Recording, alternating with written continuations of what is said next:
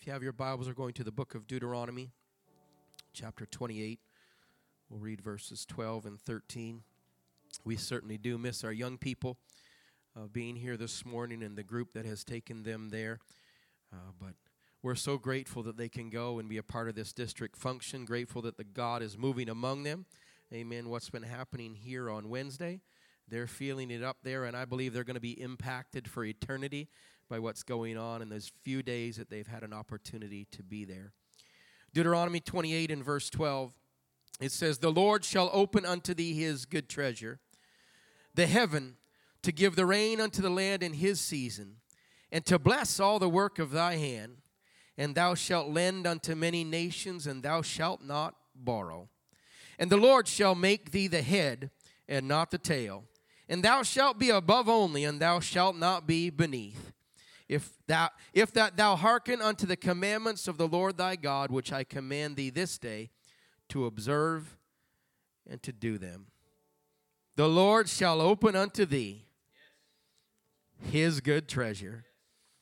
A couple of Sundays ago, we preached a message titled "Forgotten Favor," and it's available on our podcast if you missed it. But today, I'd like to follow up on that message and preach from this title, "Flourishing Favor."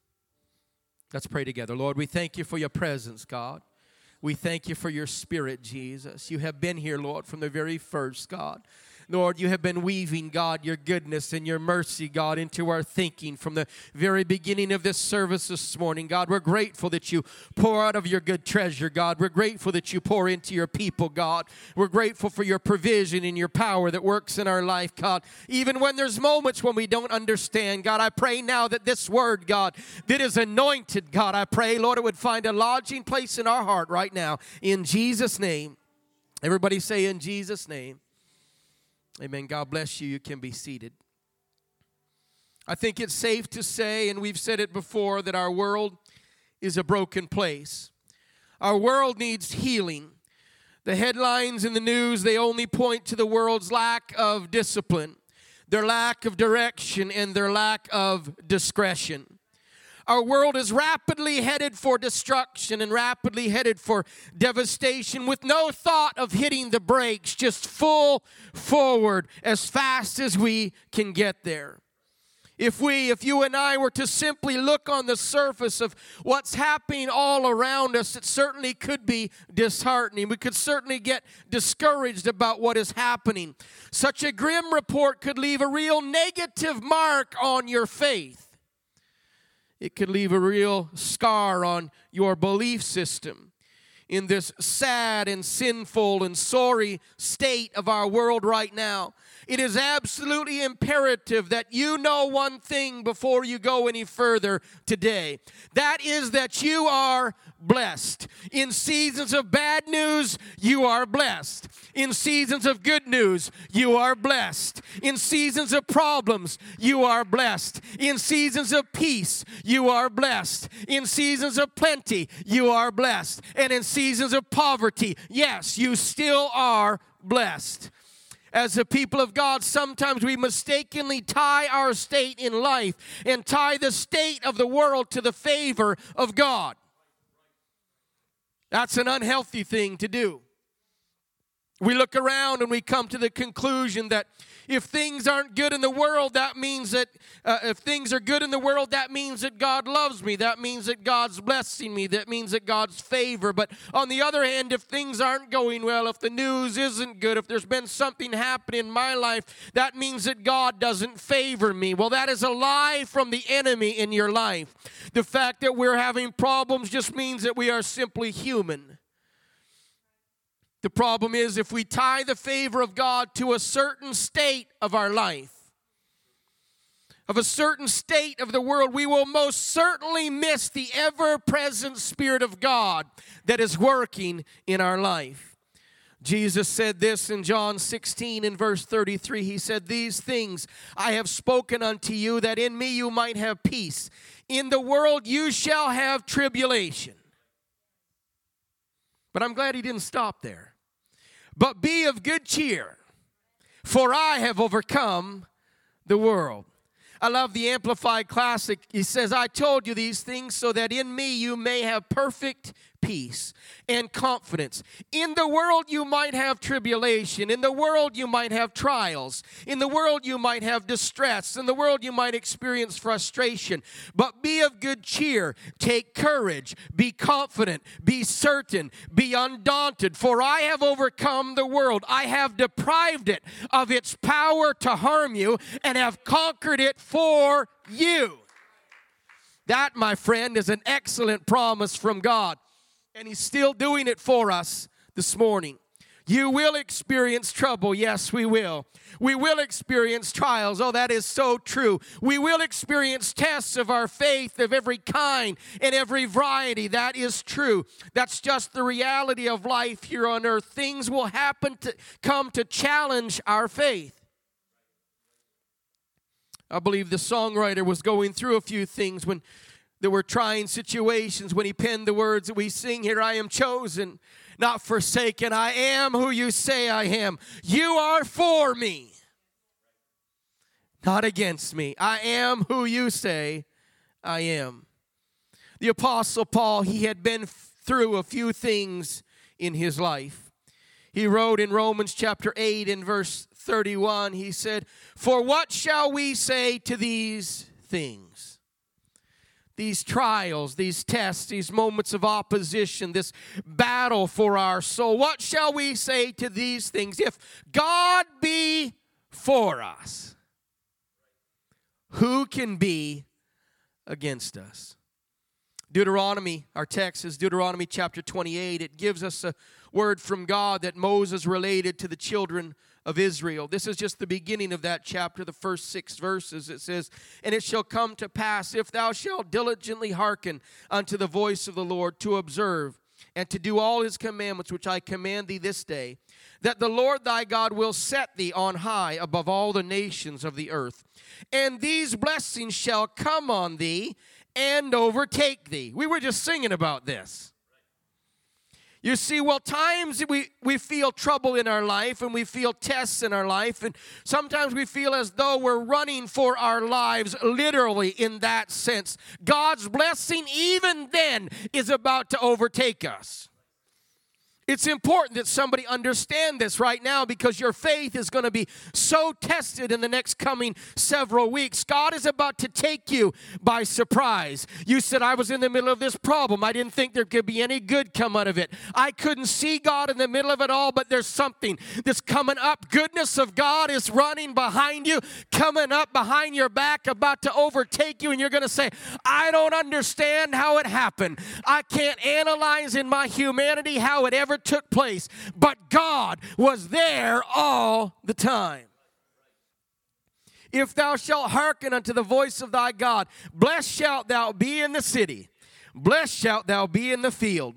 Blessed shall the fruit of thy body, the fruit of thy ground, the fruit of thy cattle, the increase of thy kin, the flocks of thy sheep. Blessed be thy basket and thy store. Blessed shalt thou be when thou come in, and blessed shalt thou be when thou go out.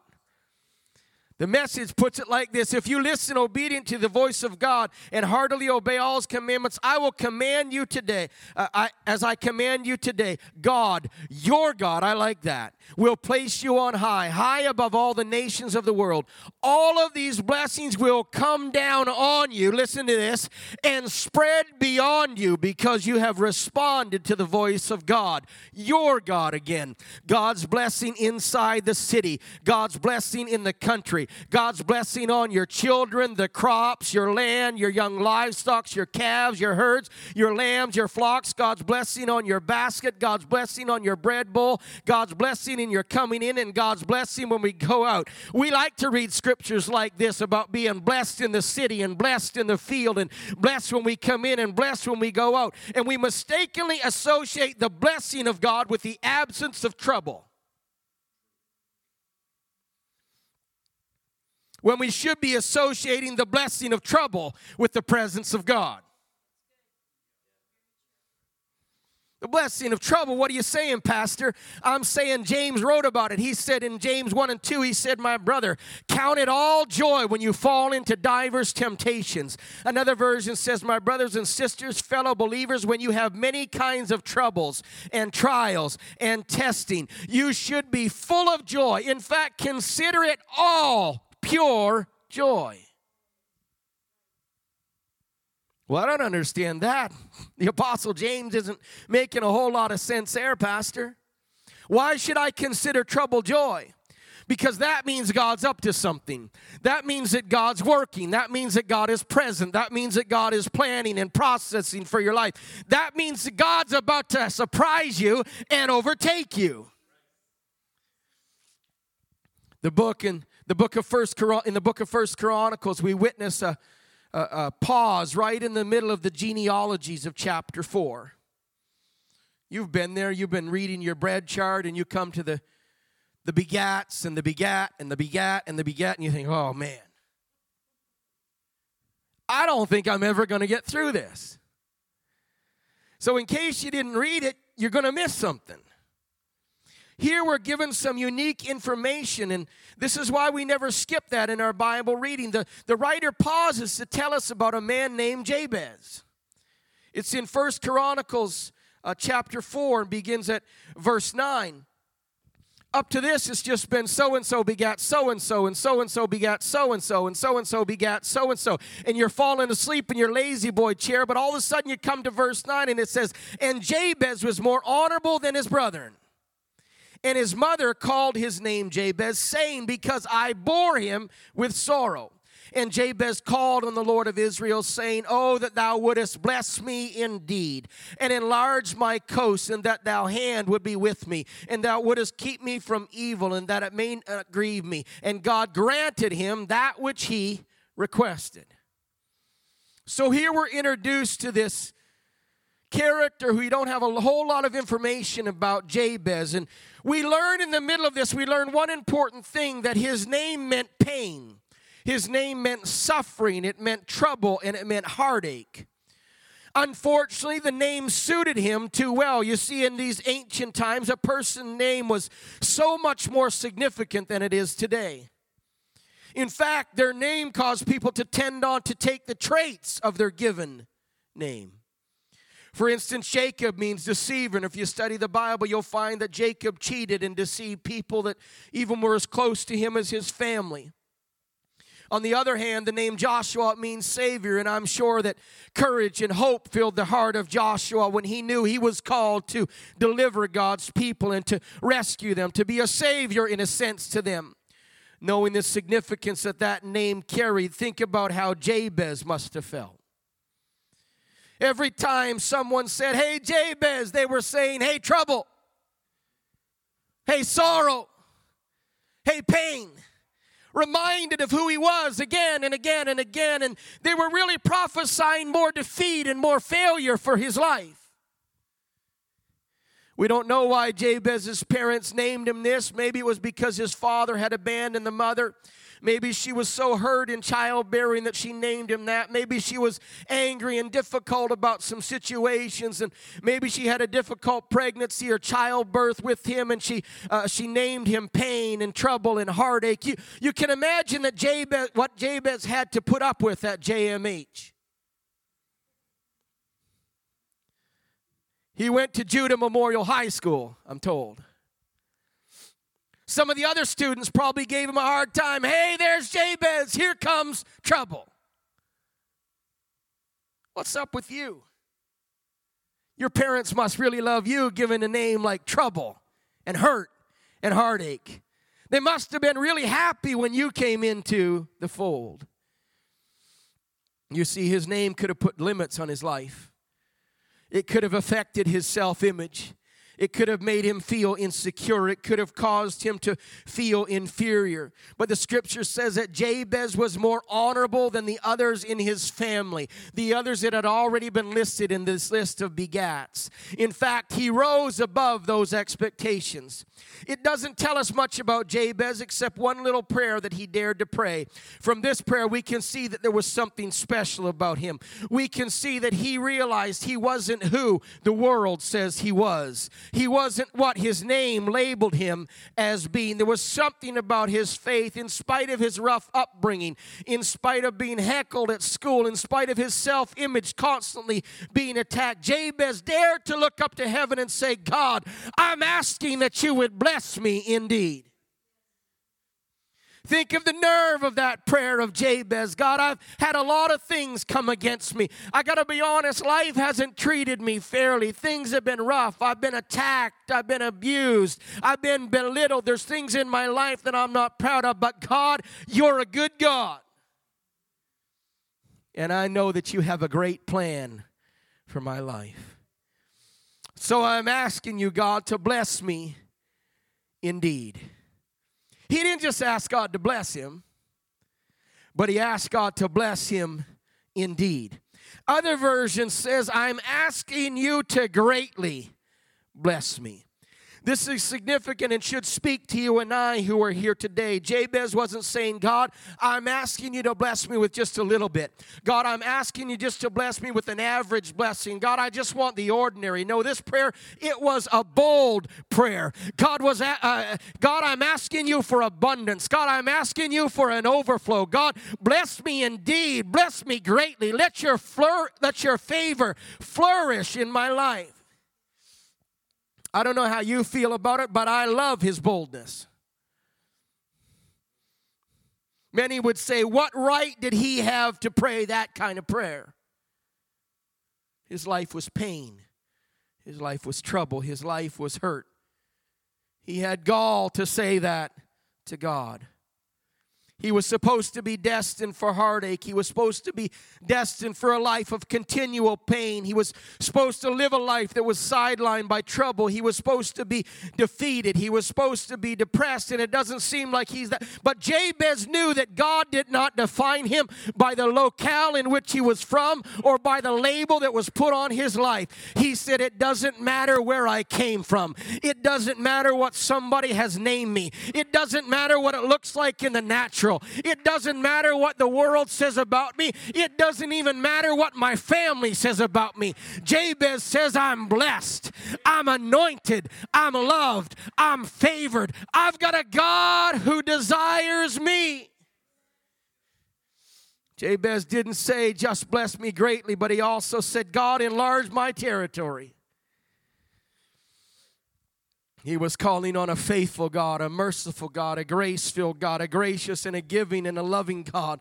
God, go beyond the norm. God, would you take me beyond my borders? Would you take me to a place where there's extraordinary anointing? God, would you let your abundance overflow into my life, from your throne right into my life? God, give me flourishing favor. The last thing we hear from Jabez is found at the end of verse 10. Surely God would say, Jabez, quit bothering me. Don't you know what your name means? Jabez, your past tells me that you're not going to be blessed. Your own parents said you were headed for trouble and heartache. But that's not what the Bible says. The Bible says, and God granted his request. That lets me know that today we can take a lesson that God wants to bless us with not just a little, but he wants to bless us with flourishing favor. That is the kind of God we serve. If you dare to pray bold prayers, God will do bold things. You may have had a rough beginning. Maybe you weren't treated fairly in life. Maybe you were abused. Maybe you've experienced some setbacks. But if Jabez were here today, he would tell you, please don't settle for facts when you can have favor. Everything about the reality of his life said he shouldn't have been blessed.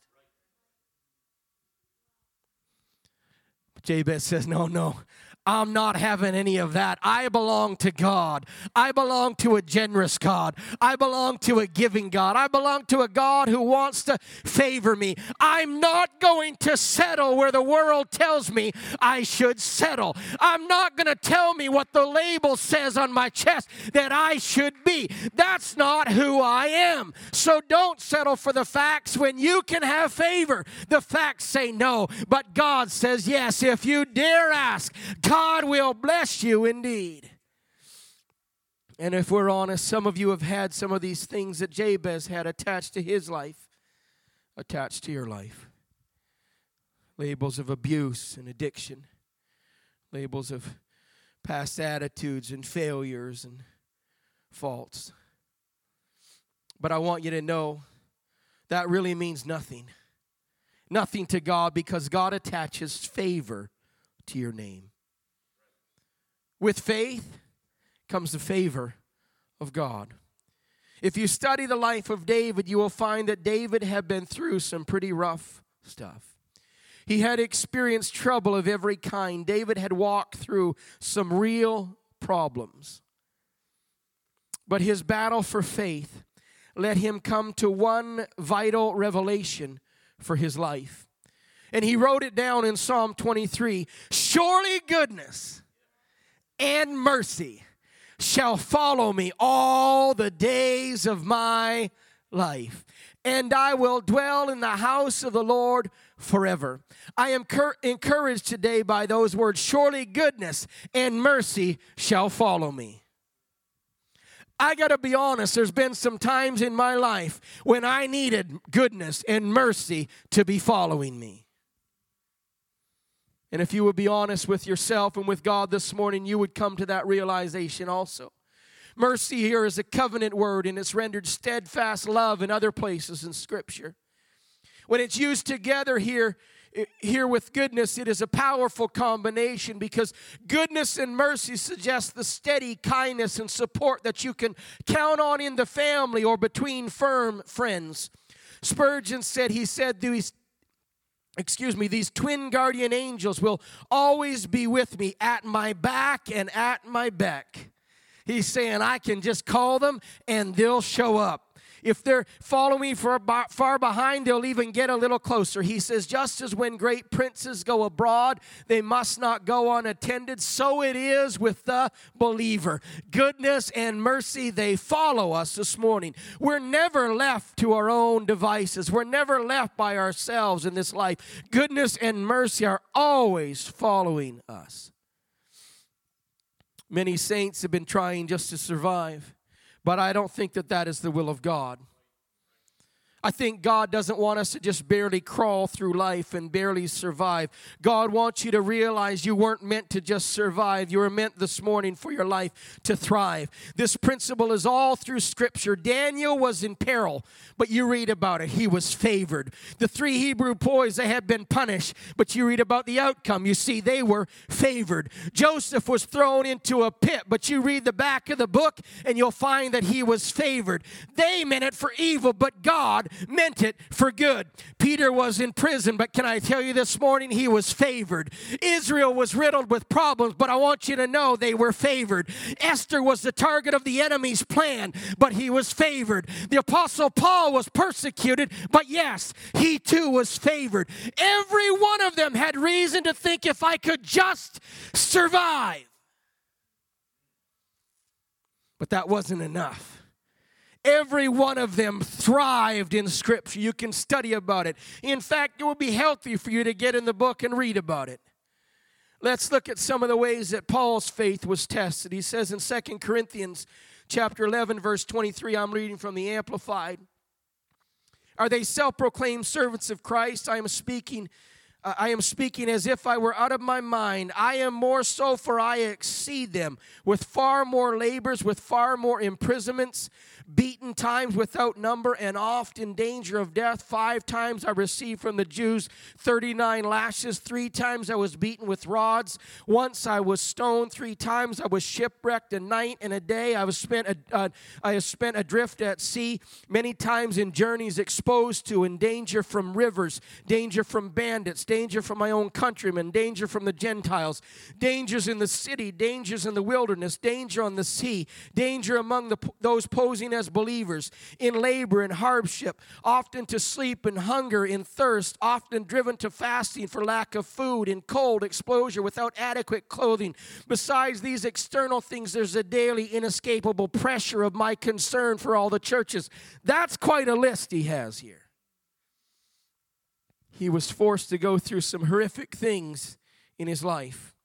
And with all of those tough and trying circumstances fresh in his memory, this is what he wrote. Romans 8:28, and for we know that all things work together for good to them that love God, to those that are called according to his purpose. Paul's life experience has caused him to know about the favor of God.